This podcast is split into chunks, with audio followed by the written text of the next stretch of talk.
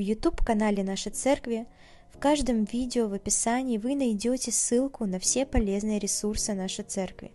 Среди них вы найдете ссылку на сообщество ВКонтакте, где вы с легкостью сможете приобрести книги пастора Андрея Лукьянова. Для этого всего лишь нужно написать в сообщение группы «Оформить заказ». На этом же сайте вы найдете ссылку на телеграм-канал пастора Андрея. Здесь собрано достаточно много полезной информации, среди которой вы найдете известную школу братьев Лукьяновых «Три неба», а также авторские курсы Андрея Лукьянова «Сновидения» и «Ангелы». Наведите камеру вашего телефона на экран. Так вы перейдете в телеграм-канал пастора в один клик. Чтобы поддержать наше служение финансово, отсканируйте данный QR-код в приложении вашего мобильного банка.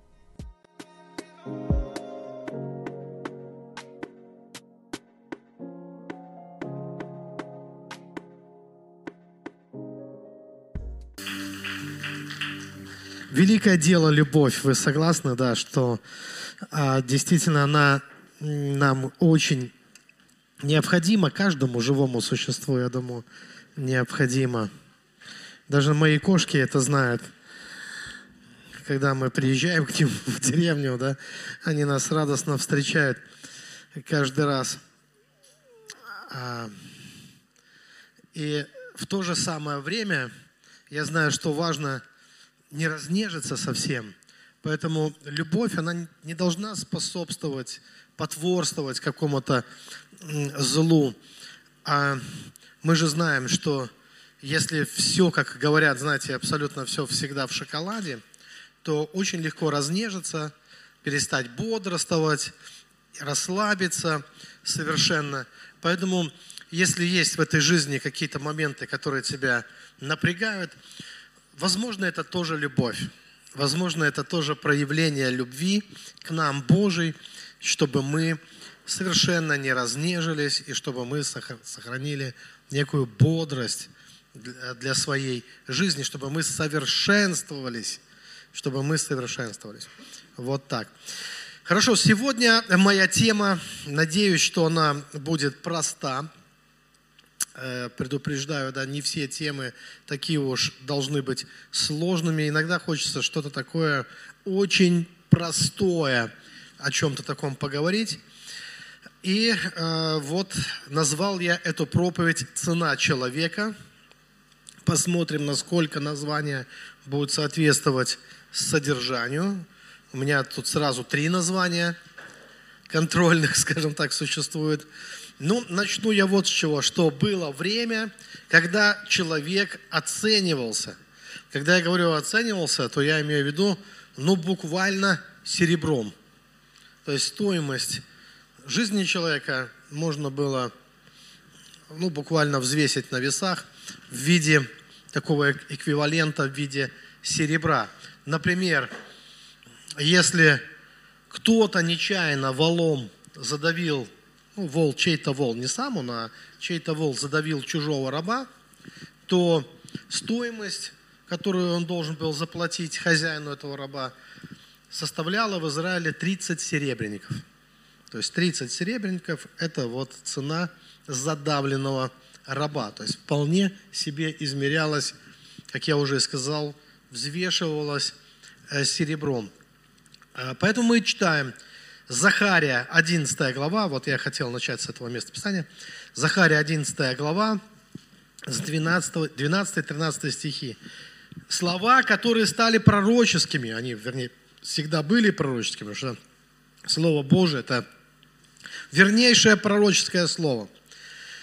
«И скажу им, если угодно вам, то дайте мне плату мою, если же нет, не давайте». И они отвесили в уплату мне 30 серебряников. И сказал мне Господь, брось их в церковное хранилище. Высокая цена, в какую они оценили меня.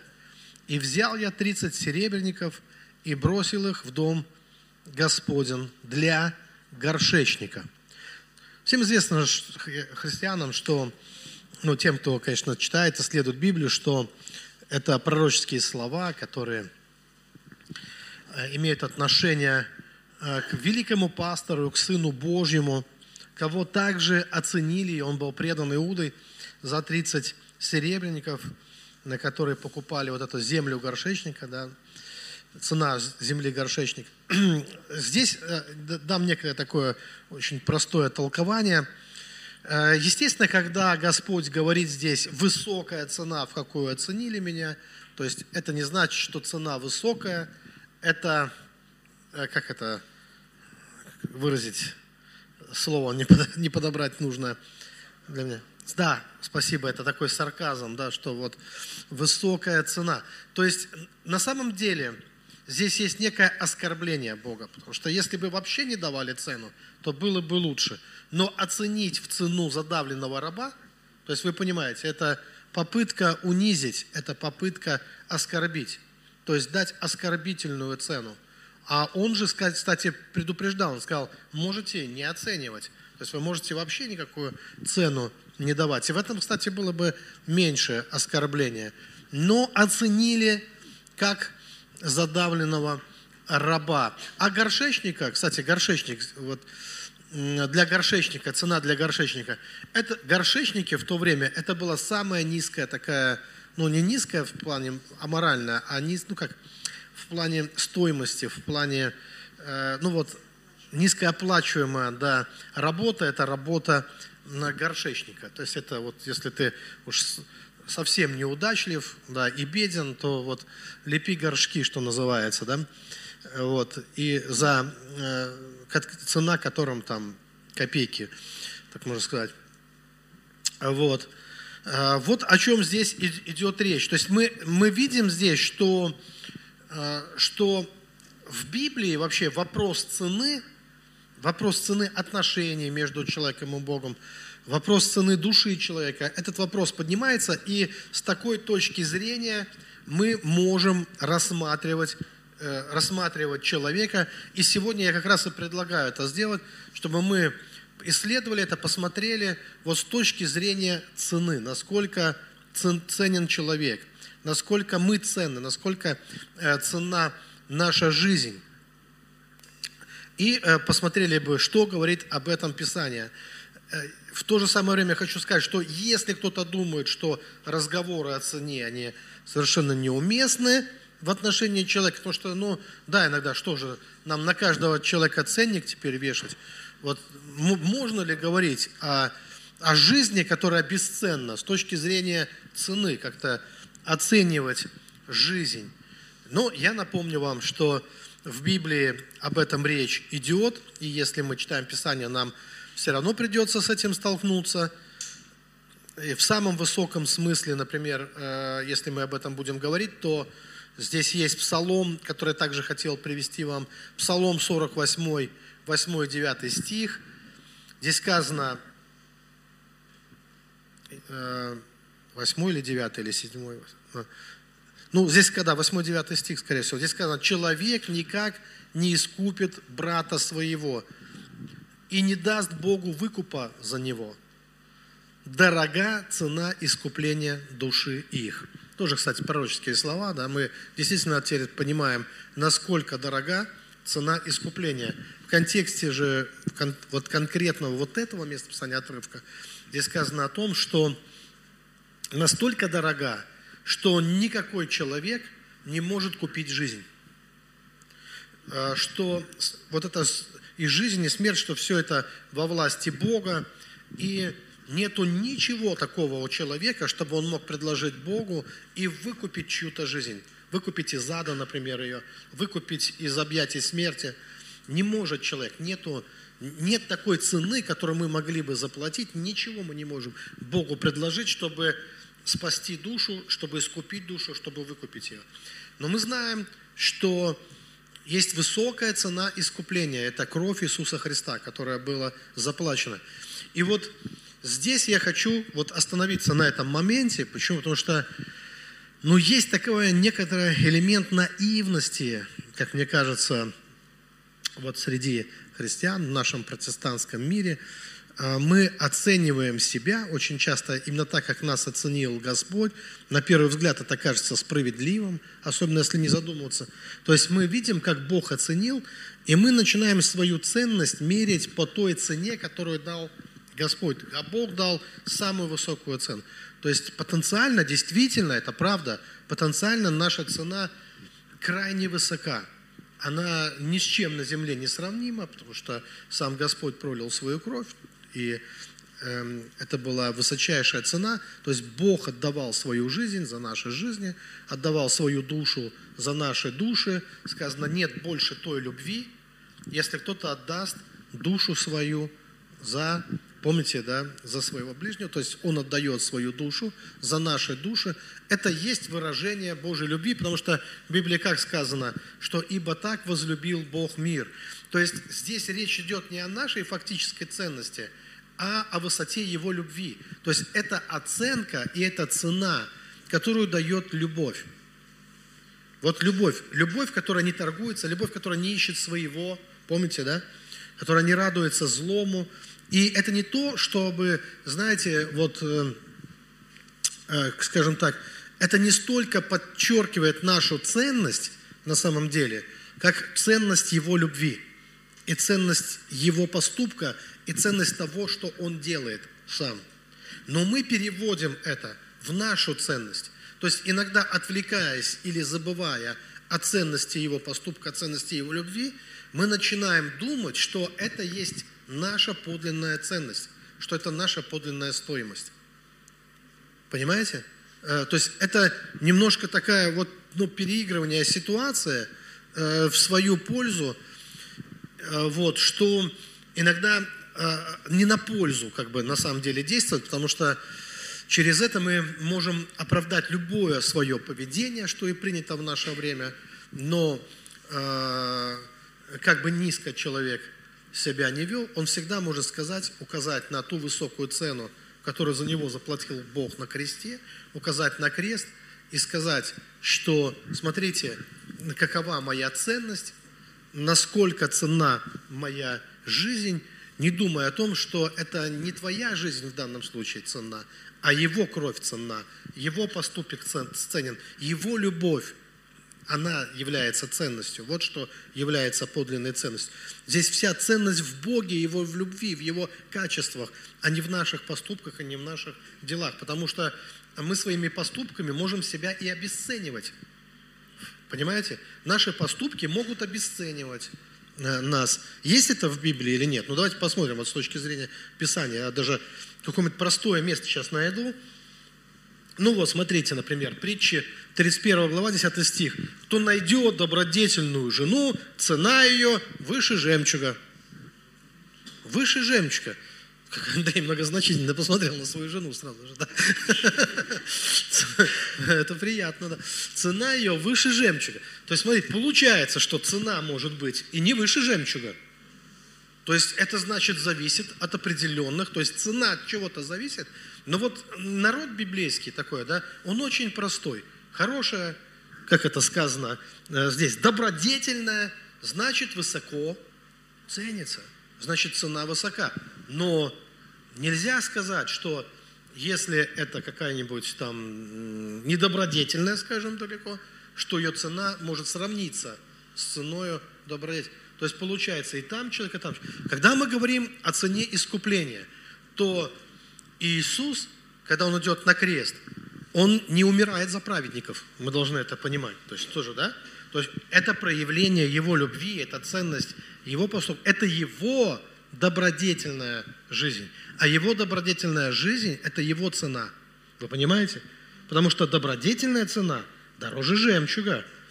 И, а, а Христос наш, кстати говоря, в Библии, тоже сравнивается, да, помните, в одной из притч, с жемчугом. Когда человек, он нашел эту жемчужину драгоценную, Царство Небесное, подобное этому жемчугу, и продает все остальные жемчужины, чтобы приобрести вот эту самую дорогую жемчужину. Понимаете? То есть получается, что, э, что, что э, Божья любовь говорит о том, что Бог высоко ценен.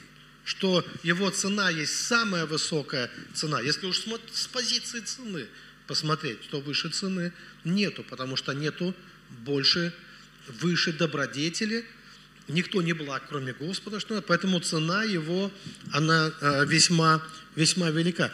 А цена человека, она может варьировать в зависимости от того, что это за человек. То есть в самом начале я хочу показать, что есть некоторое недоразумение в нашем подходе к текстам э, Писания и к самим себе. Конечно, это на первый взгляд такой позитивный, но расслабляющий такой подход, когда мы говорим, Христос заплатил за нас высокую цену, значит наша цена велика. Я говорю, наша цена потенциально велика. Но в моменте проживания жизни, в конкретном моменте, наша цена может варьировать, она может быть выше или она может быть ниже. И нравится нам это или нет, это зависит от добродетели в нашей жизни, как сказано. Добродетельная жена, ее цена, она выше цена. Хорошо, давайте посмотрим, как это еще может, что еще может на нас повлиять. Помните, Библия говорит о вере, сказано, имейте веру Божью, например. Или сказано, что вера, которая испытана, она дороже золота, огнем очищенного. Так вот, человек, который является обладателем веры, э, которая, то есть он, это его качество становится, да, он обладатель этой веры, которая дороже золота огнем очищена. Цена его выше или ниже? Вот, ну, сами рассудите просто. Если он обладатель этой веры. Или без любви, когда сказано, что если я любви не имею, то я медь звенящая, кимвел звучащий. Моя любовь повышается или понижается? Ой, извините, моя ценность повышается или понижается? Если отсутствие любви означает пустоту практически, медь звенящую, кимвел звучащий. А, соответственно, обретение этого качества, возрастание любви, разве оно не повышает ценность той души, которая является носителем или является сама, становится этой любовью, этой верой, этой любовью, проявленной в этом мире. То есть то, что я вижу в Писании, то я вижу, что Писание говорит о человеке, о душе человека с позиции цены. С позиции цены, с позиции ценности. И Новый Завет здесь коренным образом ничего не меняет. Не так, что нас можно было как-то оценивать в Ветхом Завете, ветхозаветные времена, а когда Христос искупил нас, то якобы цена наша всех уравнялась. Нет. Искупление Иисуса Христа говорит о высокой ценности Его поступка, Его любви, о высокой ценности пролитой Его крови, но не о ценности наших поступков и не о ценности нашей любви это говорит – и мы должны это различать. Есть цена, которую дает Господь, а есть цена, которую даем мы Ему. Кто-то оценил его в 30 серебряников, Бога. Есть цена, в которой мы оцениваем сами себя. Есть цена, в которой мы оцениваем отношения наши с Богом, отношения к Его Слову мы оцениваем, тоже даем цену. Как мы относимся? Какова цена для нас Его Слова? Какова цена для нас отношений с Ним? Какова цена для нас поступка? То есть насколько ценны э, те поступки, которые мы совершаем. Это все имеет значение в Библии. Нравится это кому-то или не нравится. Ну, я хочу привести такой пример. Вот э, есть такое, есть такой дух в Библии, очень интересный дух – экземпляр такой, скажем так, а, который в Библии назван как Велиар. Есть э, много исследований по поводу вот этого слова Белиар, э, Велиар, которого разбирают, вычленяют корни, приставки в нем. В общем-то, есть целые исследования по поводу этого слова. Есть разные варианты толкования этого слова. Есть очень интересные варианты – а, многие сходятся ну, к разным там, ну, знаете, как бы это само слово «беляр», оно означает, по сути дела, наверное, больше всего э, ученые сводятся к тому, что это как сама преисподняя, потому что «беляр» это буквально означает место, из которого не выходит. То есть это вот ты проваливаешься куда-то, и оттуда ты никогда, это, ну как ад в который может провалиться душа, иногда переводят как проглатывающая, то есть, то есть некто, кто проглатывает тебя, э, пуст, как пустота, как некая пустота, которая ничего не родит, которая может поглотить, которая может про, про, проглотить человека. Я думаю, что это один из таких духов унижения, духов, который, э, ну, э, его как бы цель этого духа нести унижение, нести, ну это низкий дух, то есть в любом случае это низкий дух. И в Библии сказано, что вы не можете служить вот этому низкому духу Велиару э, и не можете служить Христу. Мы знаем, что Христос – это тот, кто нас, через Него мы получаем усыновление, через Него мы получаем другой статус совершенно. Мы во Христе посажены на небесах, одесную Бога. То есть если один дух – это проглотить и тебя туда, в подземный мир, в преисподнюю, откуда не выходит, то другой хочет на небо тебя поднять. Да? То есть мы видим это ну, противоположные совершенно, совершенно силы. И то, что я вижу на практике, что есть два вида так называемых служений, я их так называю как служение. Один вид служения заключается в том, чтобы, я называю это служение раздевать, а другое служение одевать, наоборот – вот служение раздевать – это то служение, которое некоторые на себя взяли. Это люди, как я считаю, исполненные вот этого духа Велиара, которые хотят проглотить. То есть им надо вот все проглотить. Какая-то невероятная то ли зависть, то ли ревность, то ли что. Ну, в общем, опускать других людей – видеть все в негативном свете, циничный часто этот дух, такой насмешник, он циник, такой дух. То есть его задача, его цель Э, во всем найти плохое и разрушить любую твою надежду на что-то хорошее.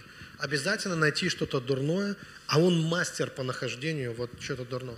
И ты, если ты скажешь, что вот как хорошо, вот там-то, а не всем хорошо, не все хорошо, и ну, он всегда найдет что-то, знаете, вот, ну, как бы вот эту ложку дегтя, а по возможности, наоборот, постарается на твою ложку меда целую бочку дегтя предоставить тебе, да, вот такой дух есть.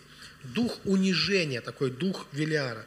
И наоборот, есть такой дух, и я верю, что это дух от Бога, который, э, он, как знаете, как о Духе Божьем сказано, что Бог, Он и отверженного не хочет отвергнуть. То есть Он ищет, как оправдать, Он ищет, как позаботиться, как помочь, как за что-то зацепиться, чтобы вытащить человека. То есть дай ему возможность, дай ему шанс, и он начнет тебя поднимать. То есть даже если ничего хорошего в тебе не осталось, кроме одного понимания, что ничего хорошего в тебе не осталось, то даже уже на этом понимании можно начать строить что-то хорошее. Потому что это понимание хорошее. Ну, такое искреннее признание, да, какое-то, что, Боже, все уже, хуже некуда, ничего хорошего во мне нет, я это осознаю, что будем делать? О, есть что-то хорошее в тебе. Что? ты осознаешь. И что это? Это искорка, это лучик света. Ты осознаешь. Давай расширим его. Давай это, ну, начнем с этого момента работать. И всегда есть шанс. То есть вы понимаете, да? Если есть осознание хоть какое-то, то всегда, э, всегда есть какой-то шанс, и Бог будет стараться, э, стараться облачить тебя в новые одежды, в одежде праведности, в одежде своей праведности и так далее. То есть он всегда поднимает. Но мы знаем, что особенно сейчас выпущен вот этот демон, вот этот велиар, вот, этот, вот эта преисподня, которая хочет поглощать все больше душ, вот этот дух унижения, который пытается утащить куда-то. Вы же знаете, что все демонические силы так действовали. Даже когда пришел Голиаф, то что он делал? Его задача была высмеивать он больше энергии потратил не на сражение, а на высмеивание, правильно? Сражение было коротким. Но вот это время, день за днем, он поносил а, эм, Божий народ, он их высмеивал, он их унижал. То есть он работал как, вот, как дух унижения. Воина, который был представлен как бы воин от юности, мы не успели заметить в нем, ну как бы в реальном э, сражении, но дух унижения проявился уж точно очень хорошо, и неоспоримо он был в этом мастер, да, мастер являть э, вот эту силу, да, вот эту мощь, и э, унижая э, унижая других людей, унижая э, Божий народ, унижая своих противников. Это то, что делает демонический дух. В противоположность этому, смотрите, послание Иуды, 1 глава, 9 стих. Михаил, архангел, когда говорил с дьяволом, с дьяволом говорил, споря о Моисеевом теле, не, сказано, не смел произнести укоризненного суда, но сказал, да запретит тебя Господь. Это, я хочу, чтобы вы почувствовали разницу между Голиафом и теми духами, которыми он одержим, и он спокойно поносит народ Божий, и архангел Михаил, который не произносит дьяволу, кому-кому. У нас раньше песен столько было в христианском мире, сатана, убирайся вон там, и так далее, ну там, ну всяких там оскорблений. А архангел Михаил не произносит укоризненного суда. Возможно, мы можем предположить, а потом и увидеть, что есть определенная в этом мудрость. И что есть определенная, ну, есть определенные духовные законы, которые надо знать и надо соблюдать.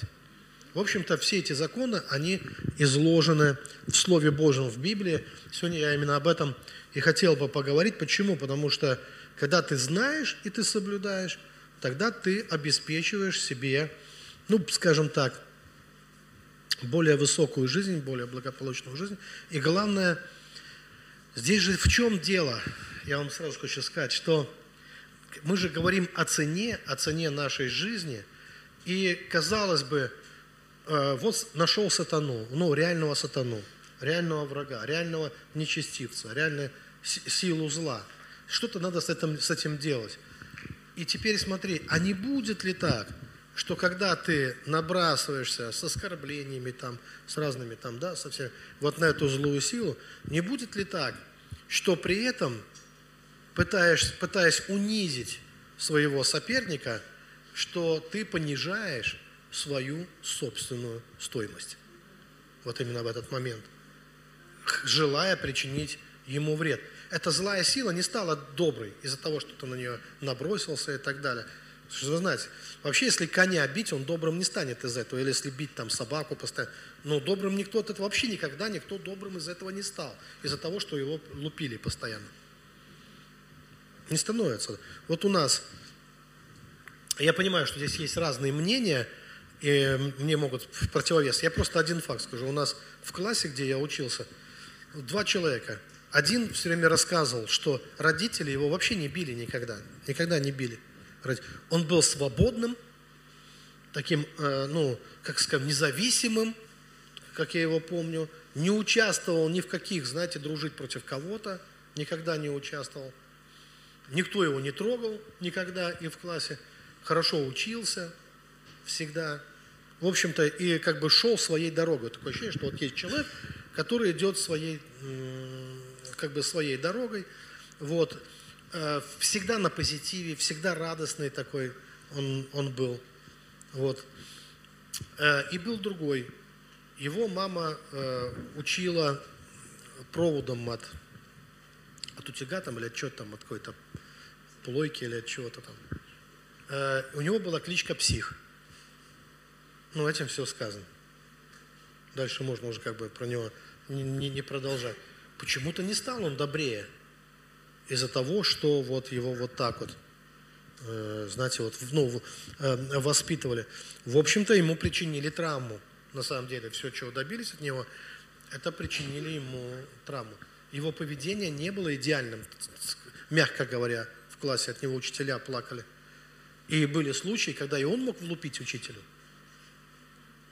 И это часто было, о, опять вот этот сам, ну, не буду уже его имя, потому что он в городе живет, в нашем до сих пор, да, что вот он там ударил учительницу, там, да, э, допустим. Такие слухи по школе постоянно ходили. Итак, смотрите, есть такое качество, э, как его надо, это когда ты можешь уважать, э, уважать даже своего врага. То есть, когда ты даже ко врагу относишься с уважением. То есть, у тебя нет цели унижать его. И даже несмотря на то, что ты находишься в противостоянии, ну, кто-то может нападать на тебя, ты можешь кому-то не нравиться. Кто-то может поставить своей целью тебя уничтожить или уничтожить твое дело, то, что ты делаешь и так далее, разрушить. Но со своей стороны, если ты знаешь духовные законы, то, в общем-то, ты понимаешь, что ты в лучшей позиции находишься, когда, когда ты относишься к нему с уважением. А, одним словом, это качество можно называть так. Это благородство.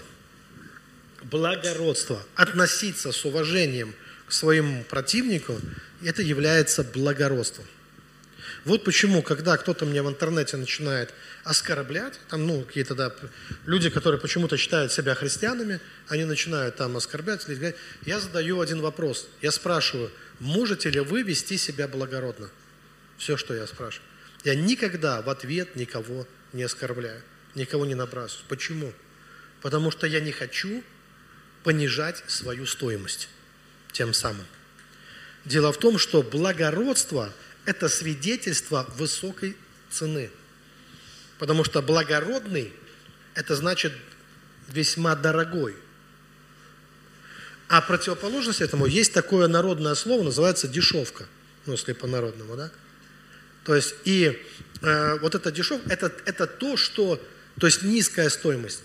Человек, чем более, там, за какую бы он там правду, как ему кажется, не боролся, но чем более низкие его поступки – и чем больше он старается тебя унизить или кого-то унизить, то в результате на основании духовных законов все получается так, что человек, унижая других, в Библии нигде не сказано, что унижающий других возвышен будет.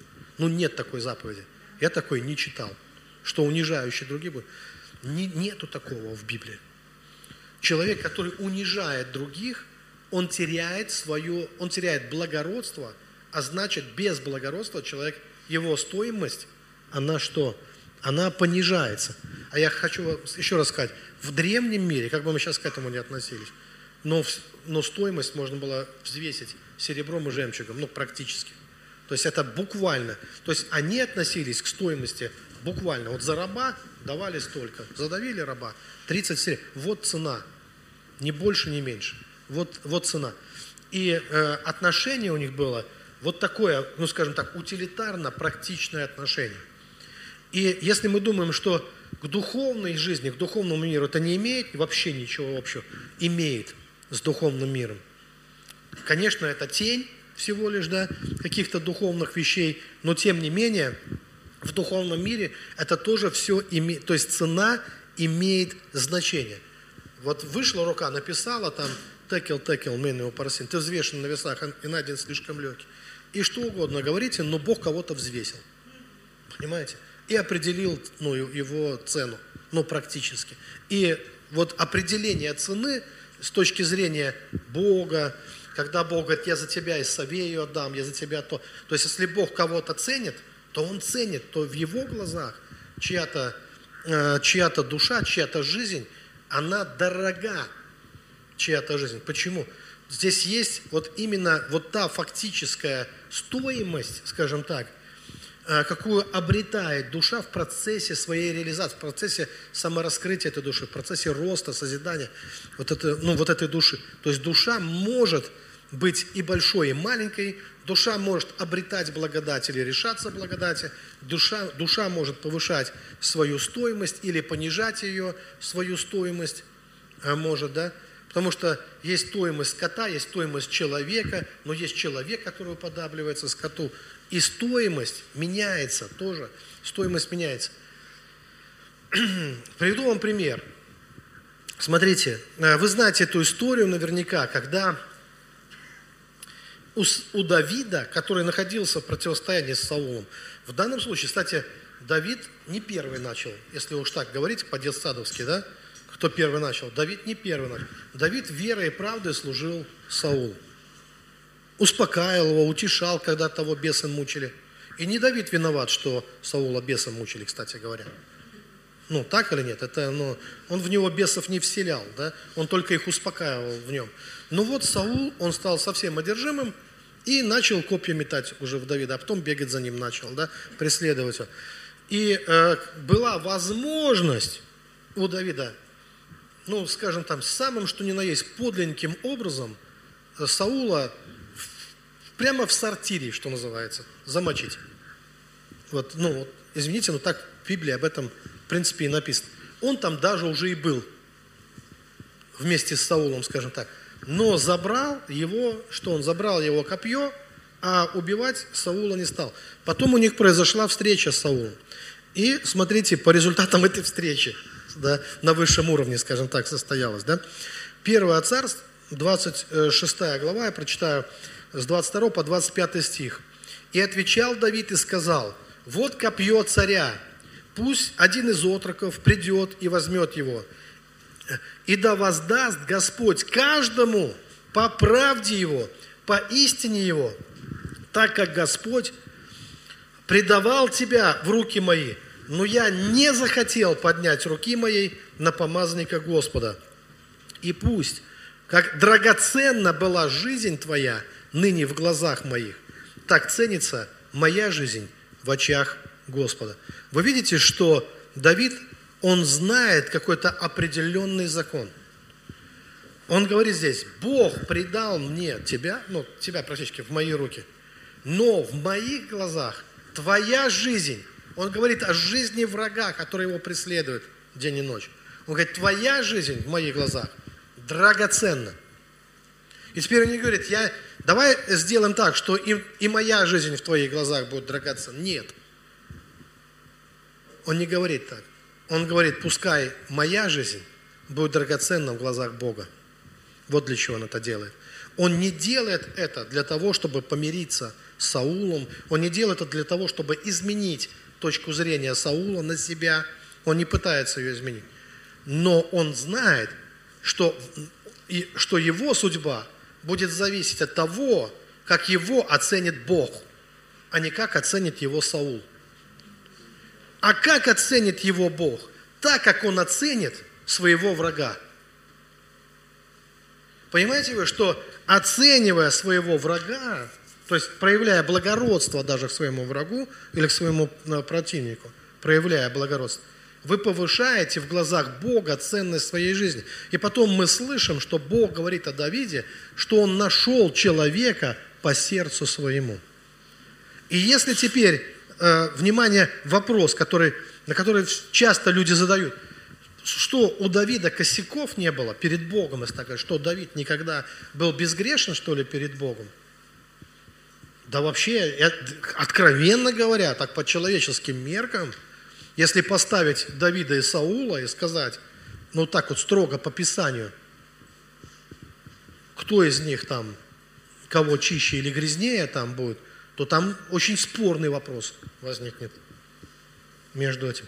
Почему же Господь одного предпочел, а другого отвергает?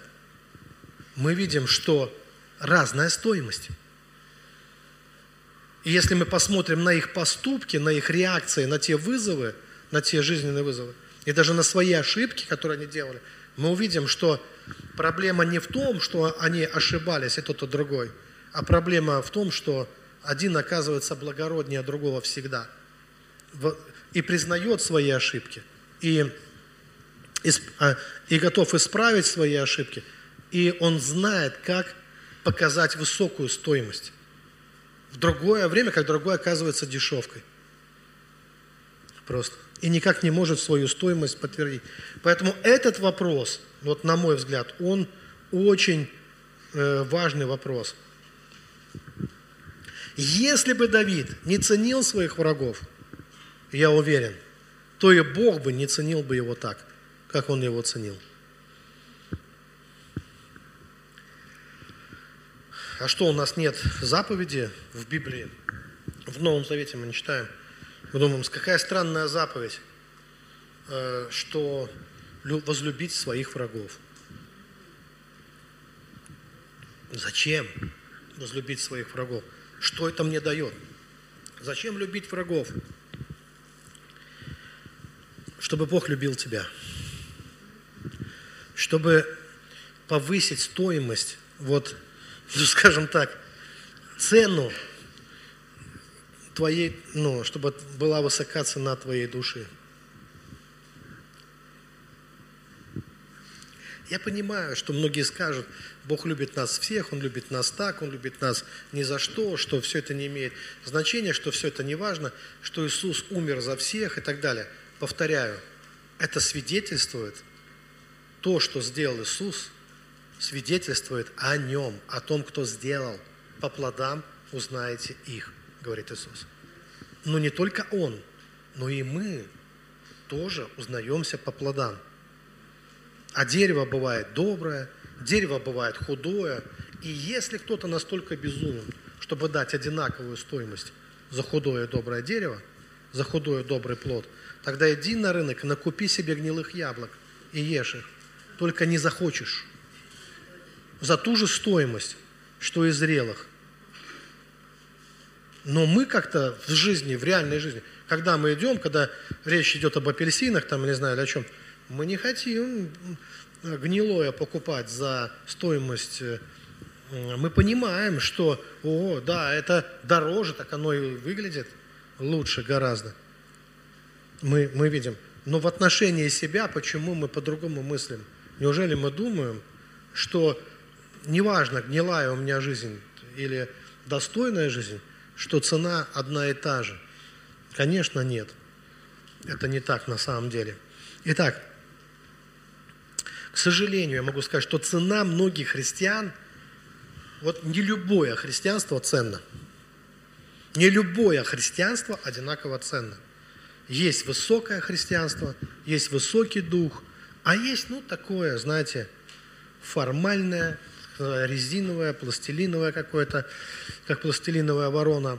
И, к сожалению, цена многих христиан невысока –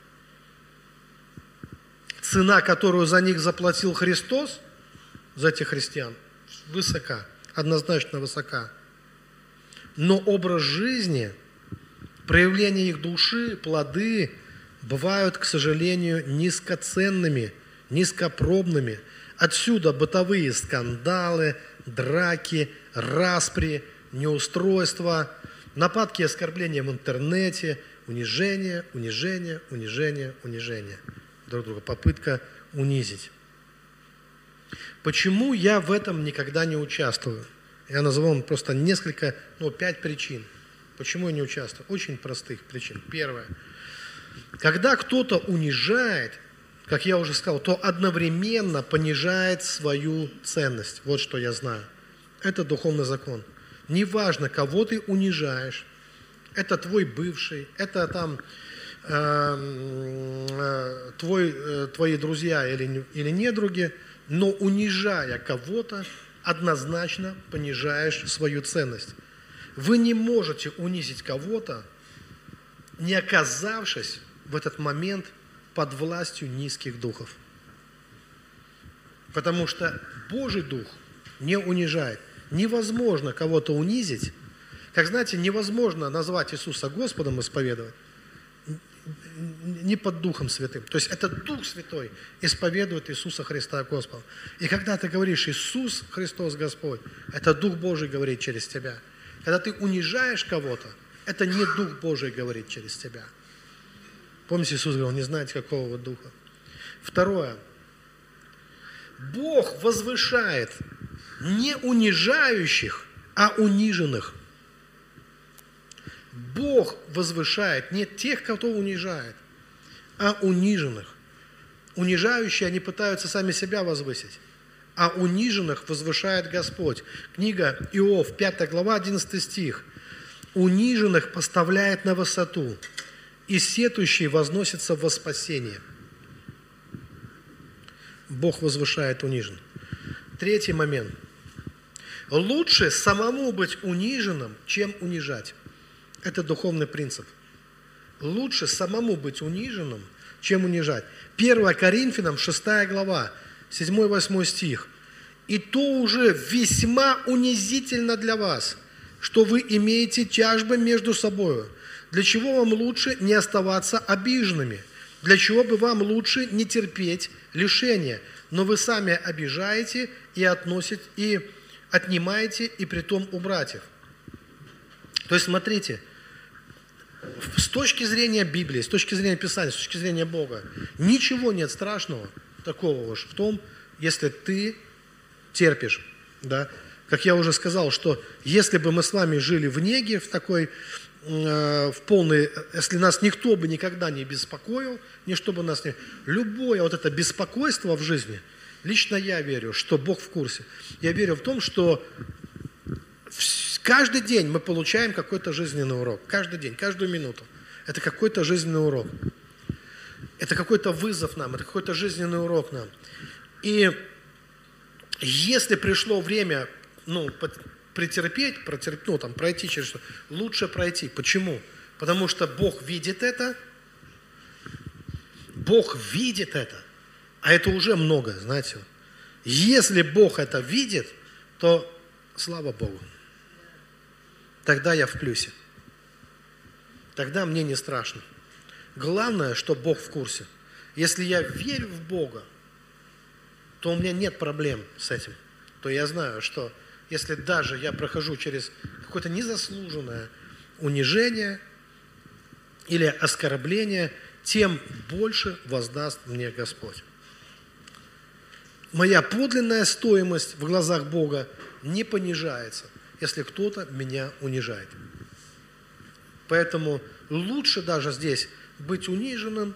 И, кстати говоря, мы видим иногда Давид даже этого ищет – иногда этого ищет. Там было, человек его один оскорблял, уже хотели ему слуги Давида уже там голову снести. Он говорит, не-не-не, пускай говорит. Бог услышит и воздаст мне.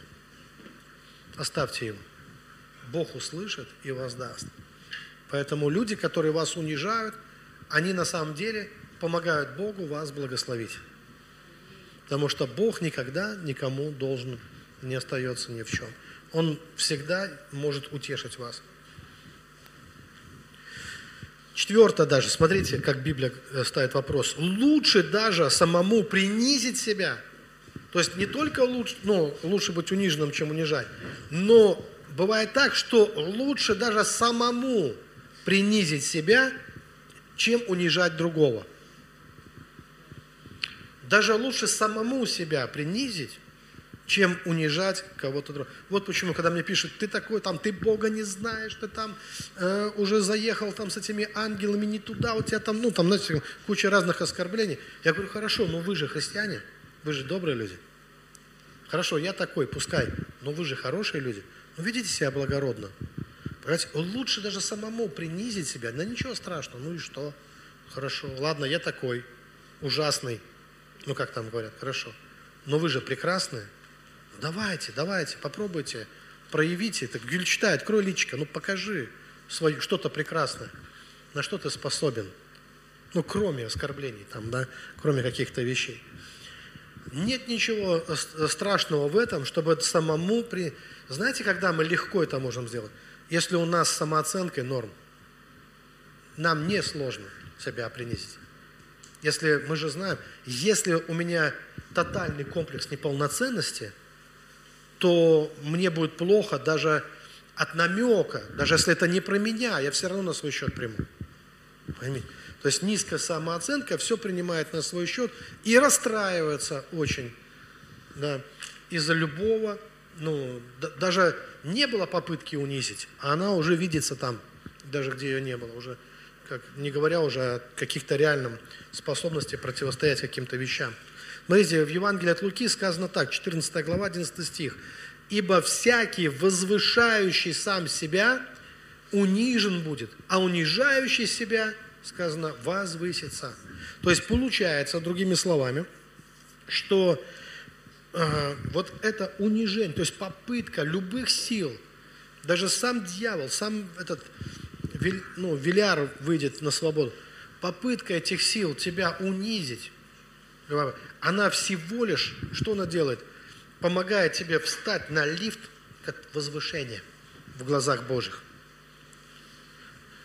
То есть, в принципе, получается, чем больше тебя долбать, чем больше тебя бьют, тем ценнее становится в глазах Бога твоя жизнь. Если ты, как Христос, помните сказано, что его злословили, он не злословил взаимно. И он никому не угрожал, при этом сказано. То есть, когда ты не, вот просто, ты становишься вот как, знаете, вот это обкатанная в, рак, в раковине жемчужин, когда все на тебя давит, и ты видишь, что, кажется, все набросились на тебя, чтобы растоптать тебя, чтобы уничтожить твою репутацию, чтобы унизить тебя, чтобы это все. А ты при этом, при этом не пытаешься, не набрасываешься, никого не пытаешься унизить, а даже, в принципе, готов и согласиться, и сказать, ну хорошо, ладно, э, ну раз так, вы так видите, ну все плохо в ваших глазах, хорошо, значит, ну, ну, что ж, у нас, знаете, как нас религоведов учили в институте, если ты приехал, там какие-то полевые исследования, ты приехал в какую-то деревню, а они там утверждают, что у них там за каждой печкой домовой, ну, не стоит сомневаться. Ну, раз так народ говорит, то, конечно, ну, для них это точно так, ну, есть. Поэтому прими это как факт. Там живет домовой, ну, как бы за этой печкой. Ничего с тобой не станет. Твоя психика останется в, в норме. Но только так ты можешь ис- честно провести исследование. Потому что если ты не принимаешь, ты отрицаешь, что ты приехал исследовать сюда? Ну, как бы, да. То, есть, хочешь исследовать, прими. Прими так, как они это принимают. Да? Вот, э, и все будет э, нормально. Ты как бы изнутри, ты исследуешь, ты проживешь то, что прожили они. Вот так же и здесь. Ну хорошо, я, ну, ну раз говорят, ну просто так говорить не будут. Говорят страшно и ужасно. Хорошо, я страшно ужасно. Круто. Ну как бы, круто. Почему нет? Быть страшным ужасным для кого-то может быть. Не стоит набрасываться э, на людей. На, народ врать не будет, скажем так. Да? Прими это, да. Э, смирись как бы, в каких-то а, определенных э, вещах, но зная при этом, что твоя ценность, она не в их устах, она, она в Боге, она в том, как ты реагируешь на это, в том, в тех твоих реакциях. И если ты говоришь, вот добрые люди, да, ну, врать не будут, ну, что ж, что ж поделаешь, да, увидели, усмотрели во мне некое несовершенство. Так и я же не считаю, что я совершенный. Какой я же совершенный? Совершенно несовершенный Господь. Я же знаю, ты же совершенный Господь. Значит, вот так. И твоя искренность перед Богом, в глазах Бога, она, ну, всегда, вы же знаете, что набивающий себе цену этот, э, кто там был, фарисей, там, да, то он, ну, не это, не, не повысит себе цену. Что, ну, а если ты скромен перед Богом, ну, Бог заступается за тебя. Тебе ведь это главное, чтобы Бог за тебя заступал, чтобы Бог тебя возвышал. Проследи за тем, чтобы твой лифт ехал вверх. Главное. Чтобы ты в его лифт. А там же есть определенные условия. Божий лифт, он такой. Он такой, что не переживай, есть кто за тебя сражается, есть, есть кто тебя защищает – это Господь Бог.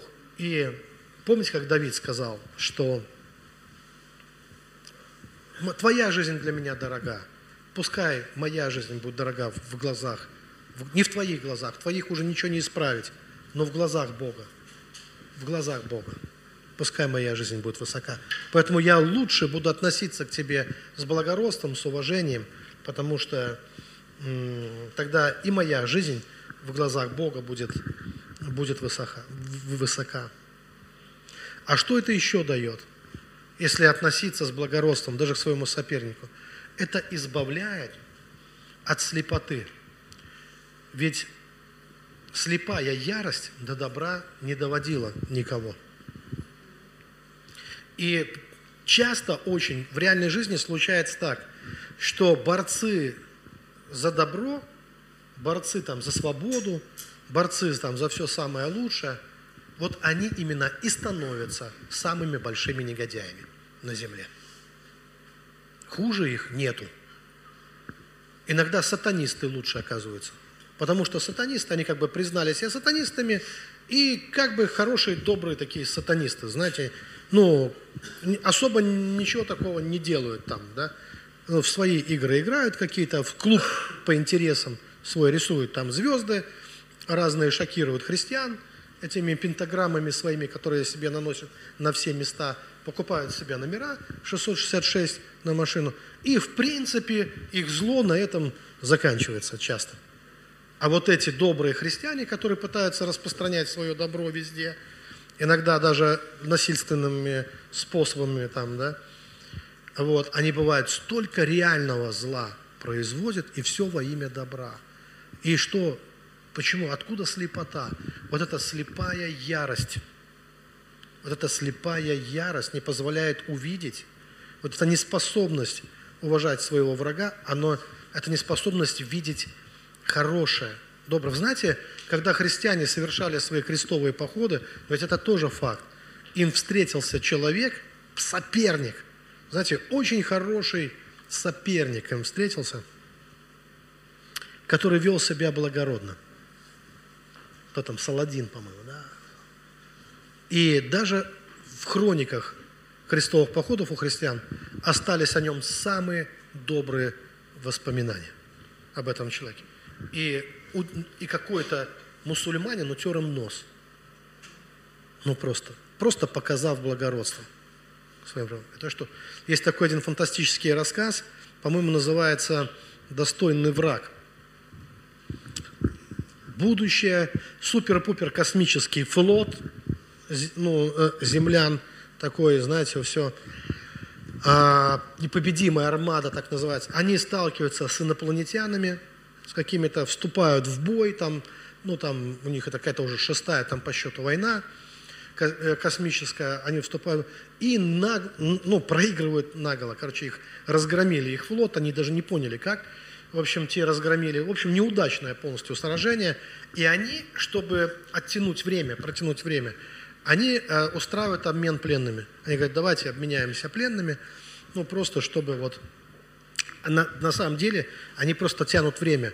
Им надо, чтобы ученые что-то придумали, потому что они полностью и они понимают, что если те сейчас не согласятся, они могут их разгромить до конца полностью, цивилизации конец. И вот они приглашают. А у них-то, знаете, что интересно? Те захватили их корабли космические, прям корабли целые, просто исчезли корабли. Не были разрушены, уничтожены, они их куда-то поглотили. Ну, что за оружие, непонятно. Прямо корабли исчезли.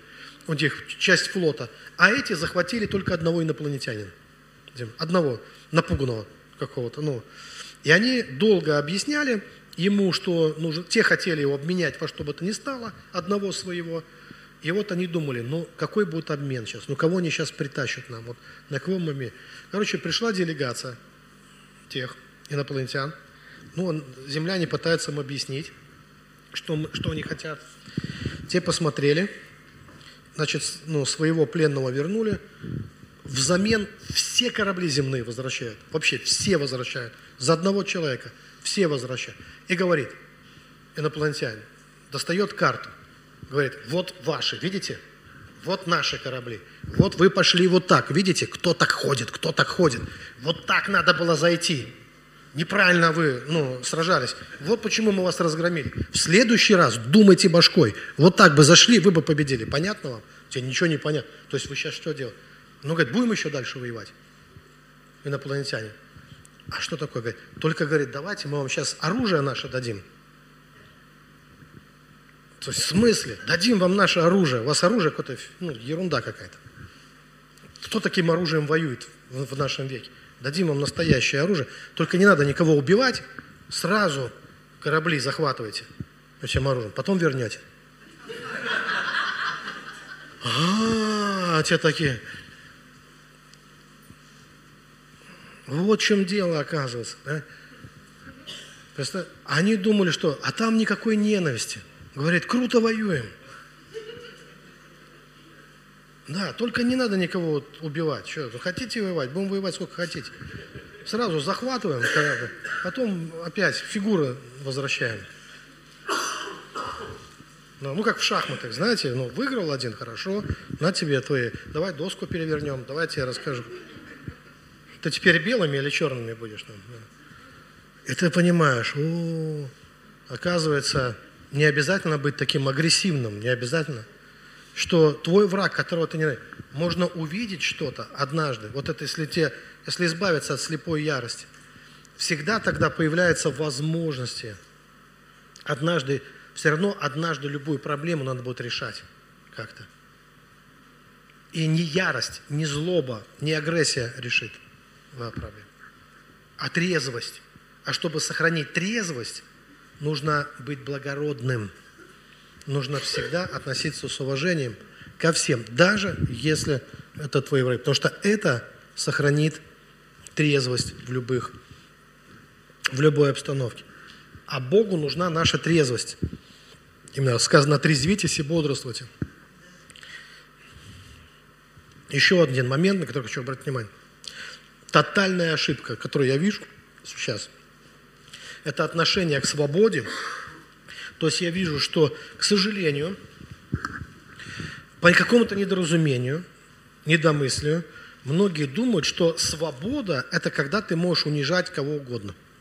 Вот что вот в этом проявляется свобода. Но вообще-то никогда не считалось, даже в древние времена, что свобода проявляется в унижении кого-то. У нас даже анекдоты про это ходят. Можешь ли ты там оскорбить президента, пойти там, не знаю, на красную и оскорбить там президента? Или... То есть вот свобода, вот мы своего можем оскорблять, а вы своего.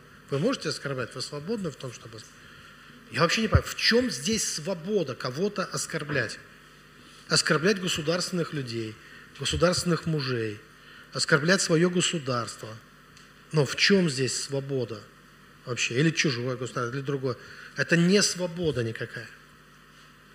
Свобода, оно вот это демонические силы. Вообще-то э, вот то, как описывали евреи дух Велиара, это как, знаете, это как город, который потерял управление. Это как, это как люди, которые оказались распутными. То есть Велиар, Велярами называли, ну, под духом Веляра, распутных людей, распущенных, распутных людей. Это которые вот так вот, они подумали, что это свобода. Почему-то быть распутным – это свобода, это не свобода. Настоящая свобода – это не в том, чтобы раздевать других, а ну уж хочешь быть свободен в Духе Божьем, Дух Божий, Он благородный, Он одевает, Он наоборот – делает. Как раз наоборот, поднимает. Начни поднимать других людей. Я думаю, что даже к соперникам это лучшее отношение. Когда ты говоришь ему, что ты можешь лучше. Это есть, вот это есть, то есть свобода, это когда ты можешь любить даже врага. Потому что если ты не можешь любить врага, ты не свободен – ты не свободен, ты чем-то связан. То ли у тебя самооценка низкая, то ли ты сам себя не уважаешь, то ли ты боишься чего-то и страхом связан, и не можешь поэтому. А если ты ничего не боишься, ведь по-настоящему, смотрите, чтобы ценить э, даже ну, врага, для, чтобы никого не унижать, ведь это, это когда возможно? Когда ты победишь в себе даже все, даже страх смерти. Потому что как ценить того, кто тебя убивает? Как? Это надо даже страх смерти в себе победить, и вот тогда ты только способен ценить. Но тогда и твоя цена бесценна. Тогда ты становишься бесценным. В этот момент. Тогда твоя цена, она э, весьма велика.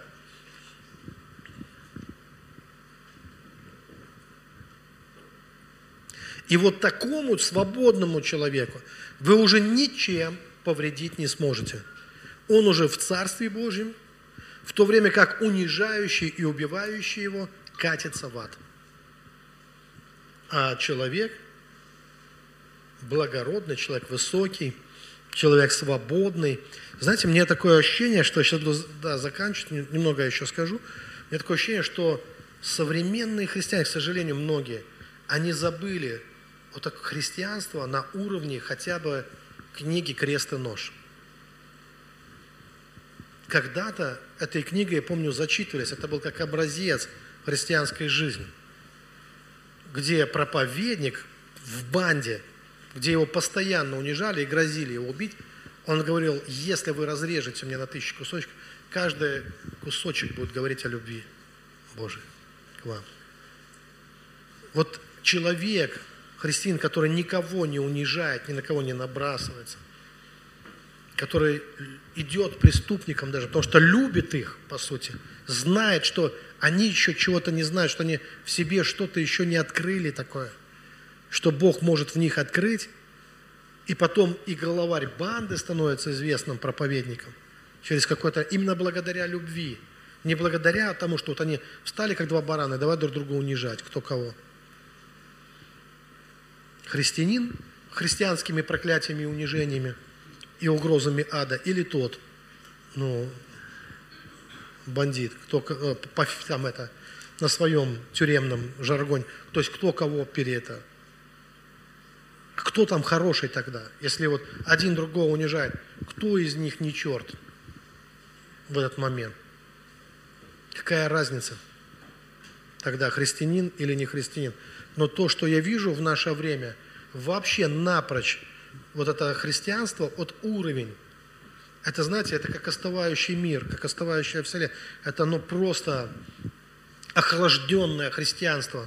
Оно не знает уже вот ну, такого примера вот, поведения в наше время. То есть уже не воспринимает таких примеров. Сами хватаются за ножи. И это кругом и рядом сейчас. Я хочу завершить одной историей. Это история из моей жизни, я наверняка ее уже рассказывал много раз, но расскажу снова, потому что это и есть мое свидетельство, и без этого свидетельства меня бы не было как христианина, как пастора, как все. Когда я был еще новообращенным, и мы ездили на конференции, на самые первые, потому что мы нуждались в питании, в духовной пище. И вот это то время, когда я помню, что я еще тогда спать ложился верующим, с утра просыпался неверующим. Я не мог понять, что за ночь происходит, но еще не было, не сложились какие-то позиции, убеждения твердые. Вопросов было больше, чем ответов тогда, и бросала то в огонь, то в воду, соответственно, такой вот период. И был часто отходняк после какой-нибудь славной конференции, начинался какой-то, то есть на конференции все хорошо, в атмосфере, вот знаете, как в облаке таком христианском, хорошем, таком позитивном, все хорошо, потом вдруг становилось ужасно плохо. И я помню, на одном из служений я стоял, и это было прямо шок для меня. Меня как парализовало. Я помню, вот я стоял, смотрел, люди там скакали перед сценой, что-то веселились, радовались. И мне стало плохо, мне поплохело почему-то. И вот такой дух Мабуки, Мабуки на меня напал. И я думаю, что они как козлики прыгают, у них там все халилуя, все так у них в жизни легко, а жизнь ужасная штука, жизнь вдарит обязательно однажды, вот все это слетит с них. Такая, знаете, какая-то мудрость бесовская пришла, такой такой критицизм, негативизм такой пришел. Брат поворачивается ко мне, помню, говорит, что случилось? Хотя я вслух ничего не говорил. Я сквозь зубы, я не сказал, я процедил. Я процедил сквозь зубы, говорю, все нормально. Он говорит, какое нормально, ты посмотри на себя, ты как штукатурка бледный. То есть, чтобы вы понимали, это не просто были какие-то мысли мои, это как, знаете, это шок прямо, это депрессия в один миг. Вот только что все было нормально – на ровном месте. И я в глубочайшую депрессию влетаю, прямо вот, ну, с невероятной скоростью. Просто, и я смотрю на все, как будто, знаете, глазами беса на все смотрю. И я Богом недоволен. Я собой недоволен, я людьми недоволен, я Богом недоволен, я никем недоволен в этот момент. У меня такое ощущение, что сейчас все от меня получат. Вот я стою такой весь. Что мне помогло в этот момент? Там кто-то, помню, подбежал. О, ты в духе, пойдем за людей молиться. Помню, по плечу меня хлопнул. У меня реакция, по мне такое раздражение, как электричество по телу прошло. Ну вот сейчас я бы тебе дал в ухо. Чем меня трогаешь? Вот момент, знаете, человека трогать опасно. Потому что я был очень, скажем так, напряжен внутри. Я как струна, я напряжен. У меня прямо, мне голову не повернуть ни влево, ни вправо. Я стою, меня как парализовало все равно. И я недобрым был в этот момент. Я, кстати, слышал голос дьявола, как такая мысль начала приходить. Но она такая, знаете, была не как своя мысль, а вот такая странная. Вот Бог, сейчас этот человек все тебе скажет, что он про тебя думает. Я прямо услышал эту мысль. Я говорю, а ты, дьявол, вообще заткнись, иди отсюда. Что, а он-то чего еще думает здесь? Знаете, раз и замолчал, я удивился. Я даже во имя Иисуса не сказал. Вроде как бы по правильной формуле надо было сказать во имя Иисуса. Вообще заткнулся в момент. Я такой был злой. И я стою весь злой такой, смотрю, а там люди пошли на молитву, на костылях. Знаете, вот эти, ну, как знаете, кто-то не может этого знать. Когда мы прожили 70 лет безбожно, безбожно, вот это безбожие, оно на лицах было людей. Вот прям просто на лицах оно было видно. И вот люди после 70 лет, вот поколения, уже там пару поколений, сколько поколения, 30 лет, да, уже там, ну, несколько поколений сменил. И вот я вижу люди прямо изувеченные, какой-то пустой, бездуховной жизнью, такой вот, изувеченный, ну, который каждый развлекался как, как мог, э, вот какие были возможности. И вот, а возможности были скудные, но энергии было много у каждого своей. И это все отразилось на искаженных каких-то лицах. И вот они к сцене на молитву, за молитвой, за молитвой, на кто на костылях, кто, кто на чем там, кто в гипсе, кто своим ходом. Туда рулят, короче, и я стою, и вдруг я понимаю, что в этот момент, в чем разница между мной, а я, короче, я даже не знал, как заболеть ну, здоровье немерено, занимался спортом постоянно, не пил, не курил, ничего. Стою и чахну на глазах. И они там. Я думаю, о, и мне сейчас туда тоже, чтобы, наверное, за меня там помолились или что-то там. Так толку не будет с моим настроением. Вот когда ты такой иголки все наружу, что за тебя на, на шипы на твои руки возлагать? Ну, бесполезно. То есть, когда ты весь такой, вот я смотрю на это все, и такая мысль приходит. Вот как Бог действует вообще. Не как дьявол вообще. Вот меня удивило. Это не было как мысль. Сейчас вот этот человек тебе скажет. Это не было, это мне показалось, это моя собственная мысль, не имеющая отношения ни к Богу, ни к дьяволу, а только ко мне самому. Бог знает нас глубже, чем любая сущность. Ни один ангел нас так не знает. Никакой дьявол нас так не знает, как знает Бог сердцеведец. И вот такая, знаете, это как вот такое перышко, которое разрушило скалу. Такое ощущение. Легкое перышко упало, и скала обрушилась. Вот такая. Просто знает, куда упасть. И вот такое легкая такая мысль такая. Ну ты, ладно, там ты Бога не любишь, там дьявола ненавидишь. Хорошо. Ты жить как собираешься? Ты инвалидом будешь всю жизнь? Он таких много на земле, конечно. О них надо заботиться, о тебе надо будет заботиться. Памперсы тебе менять там время от времени, сопли твои вытирать. Конечно. Люди потратят много энергии на тебя, а ты еще тот орешек. На тебя надо даже больше, чем на инвалида потратить. Потому что ты упертый, упрямый, упертый в своем вот этом горе. Ну, ты хочешь дальше в этом? Или ты пойдешь вот в армию тех, кто пытается помочь, облегчить людям жизнь. И мне стало стыдно в этот момент. Стыдно за свой вот этот каприз. Мы все имеем право на каприз в жизни. Без этого мы не люди, а пчелки. Пчелки не имеют права на каприз. Они должны трудиться, как пчелки.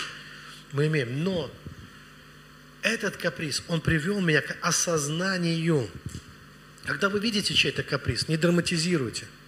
Возможно, это тот каприз, который приведет человека к осознанию чего-то важного в его жизни.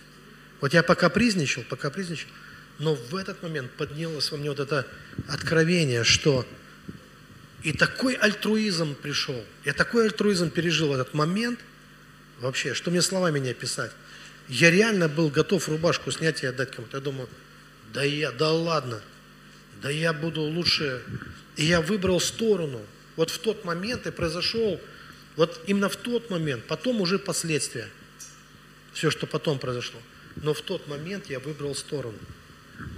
Я не стал сразу совершенным, э, не стал ни, ум, ни умнее, ни мудрее, ни лучше, ни нравственнее, чище в этот момент. Я просто выбрал сторону.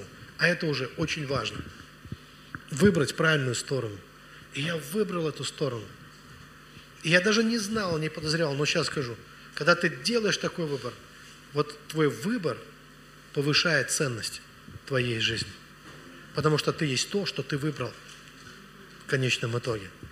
Что ты выбрал, то ты и есть. Выберешь высокое, будешь высоким. Выберешь низкое, будешь низким. И я вот в тот момент я сделал выбор. Без Божьей помощи, без благодати ничего не сделаешь все равно. Но Бог ценит твой свободный выбор.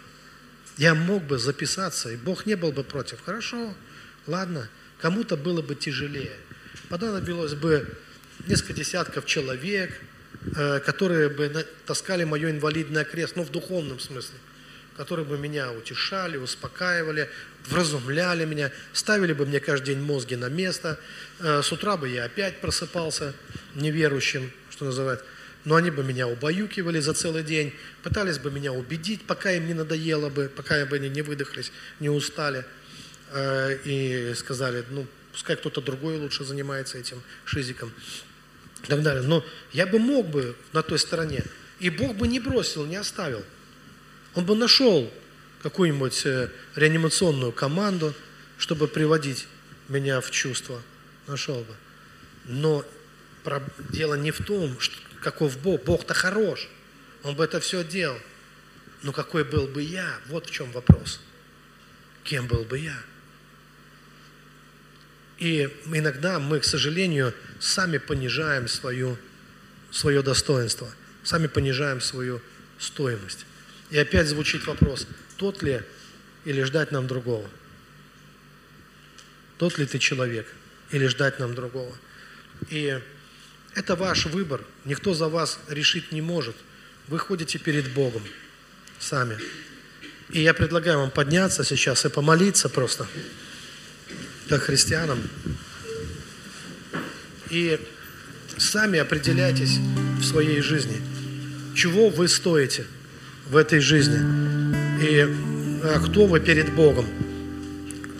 Предлагаю вспомнить ту цену, которую Он заплатил за нас – и хотя бы поблагодарить за это и сказать, драгоценный Господь, конечно, мы благодарны Тебе за Твою кровь. Мы благодарим Тебя, что Ты заплатил такую высокую цену, что Твоя любовь, она высока.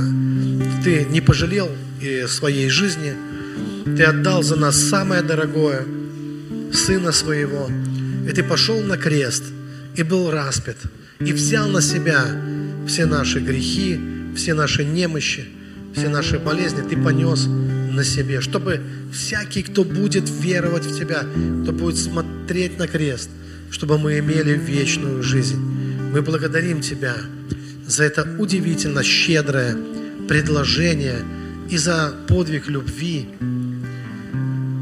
Но, конечно же, мы должны определиться и с самими собой, а какова наша цена – как мы сами оценим Тебя, себя, свою жизнь, во что мы оцениваем себя на самом деле. И, Господь, нам нужна Твоя благодать, чтобы мы не упали, не провалились в пасть Вельзевула, чтобы мы поднимались, поднимались, поднимались, чтобы мы были готовы на самую настоящую любовь, не иметь звучащий кимвол, иметь звенящий кимвол звучащий, чтобы мы были готовы на самую дорогую любовь, чтобы мы стремились иметь веру Божью, не какую-то веру, как бесы веруют и трепещут, а как сказано, имейте лучшую веру, имейте Божью веру,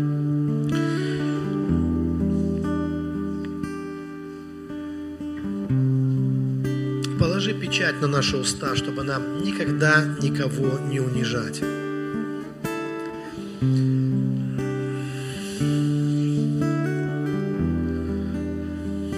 Мне так зашло однажды две, два момента, тоже, наверное, их рассказывал, завершу на этом сейчас.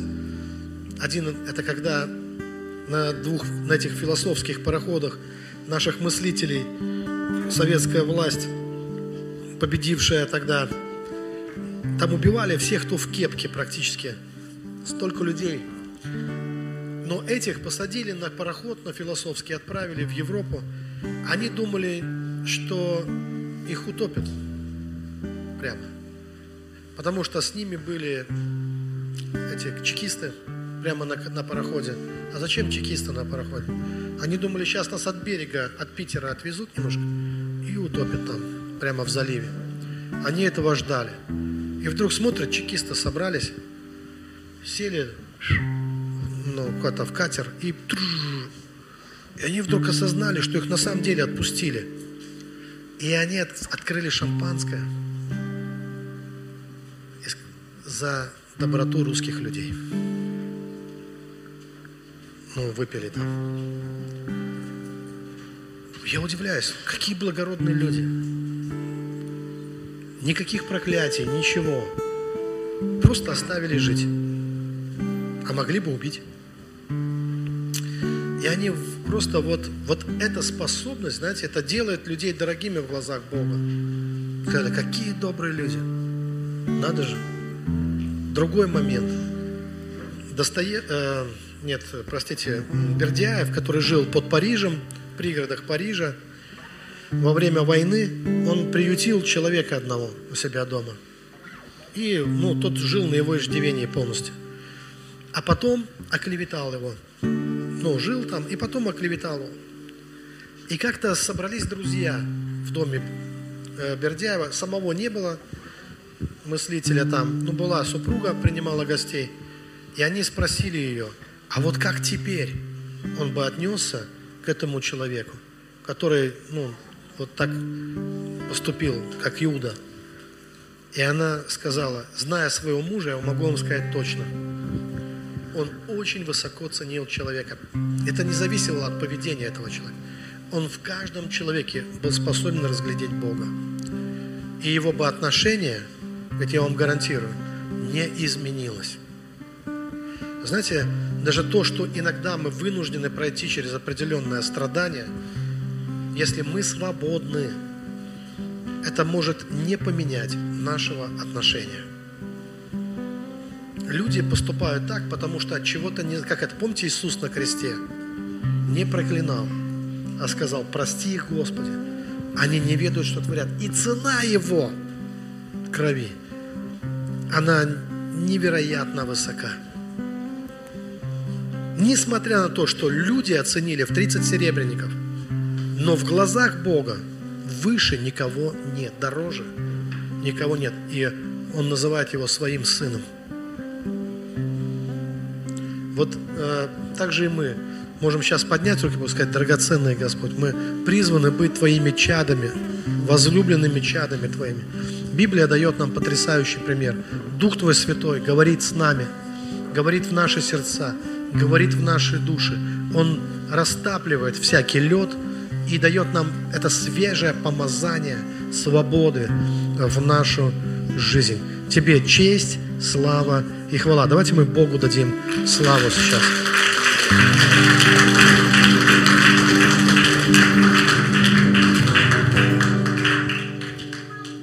Приветствую, драгоценные. Давайте присядем ненамного, ненадолго. Принципе, пастор такую проповедь не сказал, что добавить, не добавить, не убавить. Поэтому я коротко. Знаете, есть 100 рублей, номинал, денежная купюра, 100 рублей. Так вот, она тоже весит по-разному. Деньги тоже имеют свой вес. И только мы этот вес определяем в нашей жизни. На что мы их тратим, на какие смыслы мы, какие смыслы мы вкладываем в принципе в те финансы, которые нам дает Господь. Потому что по определению для меня это точно, я знаю, что все деньги от Господа, то есть вообще все в принципе в мире от Господа. Вот знаете, а, я хочу такой пример привести. А, кстати, это для наших подростков, наверное, будет очень показательно. Родители любят детей своих. И когда родители просят деньги, ой, когда дети просят деньги, родители дают с любовью. с любовью и с верой в то, что эти деньги пойдут им на пользу. А ребенок идет и покупает себе вейп. Как вы думаете, что в это время происходит? Что в это время ребенок приносит в свою жизнь? Благословение или проклятие? Вот примерно вот так же самое. Да? Бог всегда верит нам. И Бог с любовью нам эти денежную нашу энергию высвобождает в нашу жизнь. А мы вот уже решаем, как дальше. А потом удивляемся, почему у нас нет финансов. В принципе, все очень просто. Знаете, я задала себе вопрос недавно такой. Во что я сейчас готова ну, вот вкладывать финансовую энергию, которую мне дает Господь, и получать от этого истинное удовольствие. Для меня есть сакральные вещи. Это то, что я приношу сюда, к нам, в храм. Это сакрально. Это не обсуждается мною. Я, знаете, даже себе давно уже вопрос не задаю. Я просто знаю, что это сакральные вещи, которые ну, просто не... Ну, как? Это самая большая моя инвестиция, скажем так. Самая крутая инвестиция, которую я делаю, это то, что я приношу в Дом Божий. А еще я люблю и ценю возможность вкладывать в знания деньги. В знания, но в последнее время заметила, что стала гурманом. Перестала вкладывать в те знания, которые дают вот просто так вот, знаете, непережитые. Сейчас столько знаний, которые дают вот люди, которые не пережили это знание. Их миллион таких людей, да, которые вот, знаете, вот эти вот «я сейчас тебе научу, давай, вот, только плати». Я стала выборочно очень а, ко всяким тренингам, семинарам, вебинарам. Я обращаю внимание на тех спикеров, которые сами пережили, о чем учат. Это очень важно на самом деле. А, знаете, вот профессия психолога, она как раз-то вот этим и отличается. Настоящий психолог никогда не возьмет в работу того человека, который пришел с запросом, а ты сам этот запрос не проработал в себе. Ты сам этим болеешь. Ты ничего не сможешь дать этому человеку. Поэтому я призываю, знаете, к чему? Вкладывайте свою финансовую энергию, которую высвобождает Господь, в важные вещи, действительно важные высокие. И тогда деньги вас взвесят высоко и придут. Давайте помолимся. Кстати, финансы это а, просто всего лишь, вот, наверное, самый такой яркий ресурс, который очень четко проявлен здесь на Земле. А мы как вот с финансами обращаемся, так обращаемся со всеми ресурсами. И со временем, и со здоровьем, со всем обращаемся точно так же, как и с финансами. И, кстати, можно вот посмотреть на, как, на свое обращение с финансами и заглянуть внутрь. Однозначно так же, увидите. А давайте помолимся. У нас очень много записок сегодня, и это замечательно, что они есть, потому что это про упование на Господа, это про то, что мы верим, доверяем и обращаемся к Нему как к Богу живому, который здесь на земле. А, зачитаю все. Дорогая церковь, прошу поддержать в молитве веры. Очень хочу, чтобы ребенка взяли в школу, а, но конкретно в этой школе может не хватить места. Перебор первоклассников. Мы хотим к конкретному учителю. Спасибо, верю в чудо. А, просит помолиться за избавление от алкоголизма Ивана и чтобы врачи спасли ему ногу. Также просит помолиться за всех пострадавших в Оренбурге, за родителей детей, чтобы смотрели на Бога, чтобы обрели мир и покой в нем. За детей, за исцеление, за восстановление, за работников, над которыми будет суд. За врачей, которые а, лечат пострадавших детей. Также просит помолиться за предстоящую поездку в Санкт-Петербург на поезде с мужем Александром и за операцию его 11 мая. А, и просит помолиться за Назаренко Ларису, 73 года. 12 мая будет операция в городе Санкт-Петербурге на голове. А также есть благодарность. Галина благодарит за избавление от пневмонии Господа. Галина Антонова наша любимая. И также есть еще одна молитвенная просьба с интернета. А, просит помолиться за детей Элеонору, Леона, Лилию и, Джин, и Джина, Джонатана, чтобы пришли к покаянию и служили Господу. Давайте сейчас все согласимся в молитве. Вот столько нужд, это так здорово, да? Драгоценный Господь, благодарю Тебя за то, что мы имеем такую возможность приходить к Тебе, просить у Тебя и, получить отв... и получать ответы на наши молитвы. Господи, это Ты сказал, что где двое-трое согласятся, то там Ты есть. И я прошу сейчас, Господь, во имя Иисуса Христа, пусть Твоя воля, благая, угодная, совершенная, придет во все эти ситуации. И пусть а, Твоя Твое устройство и порядок будет во всем. Я прошу, Господь, Ты прикоснись своей исцеляющей рукой во имя Иисуса Христа. Пусть придет прямо сейчас исцеление всем нуждающимся. Я прошу Тебя, Ты благослови врачей. Ты, Господь, а, на, пусть Дух Святой Твой, Господь, направляет их во время операций, которые предстоят. Я прошу Тебя, Господи, по милости Твоей, пусть придет а, Твой суд на тех людей, которые вот действительно были, может быть, виновны в Оренбурге. Господь, пусть Твоя воля будет на это. Я прошу Тебя, Господь, только об одном. Ты, Ты верши свой суд во всех этих ситуациях. И я молилась Тебе во имя Иисуса Христа. Аминь.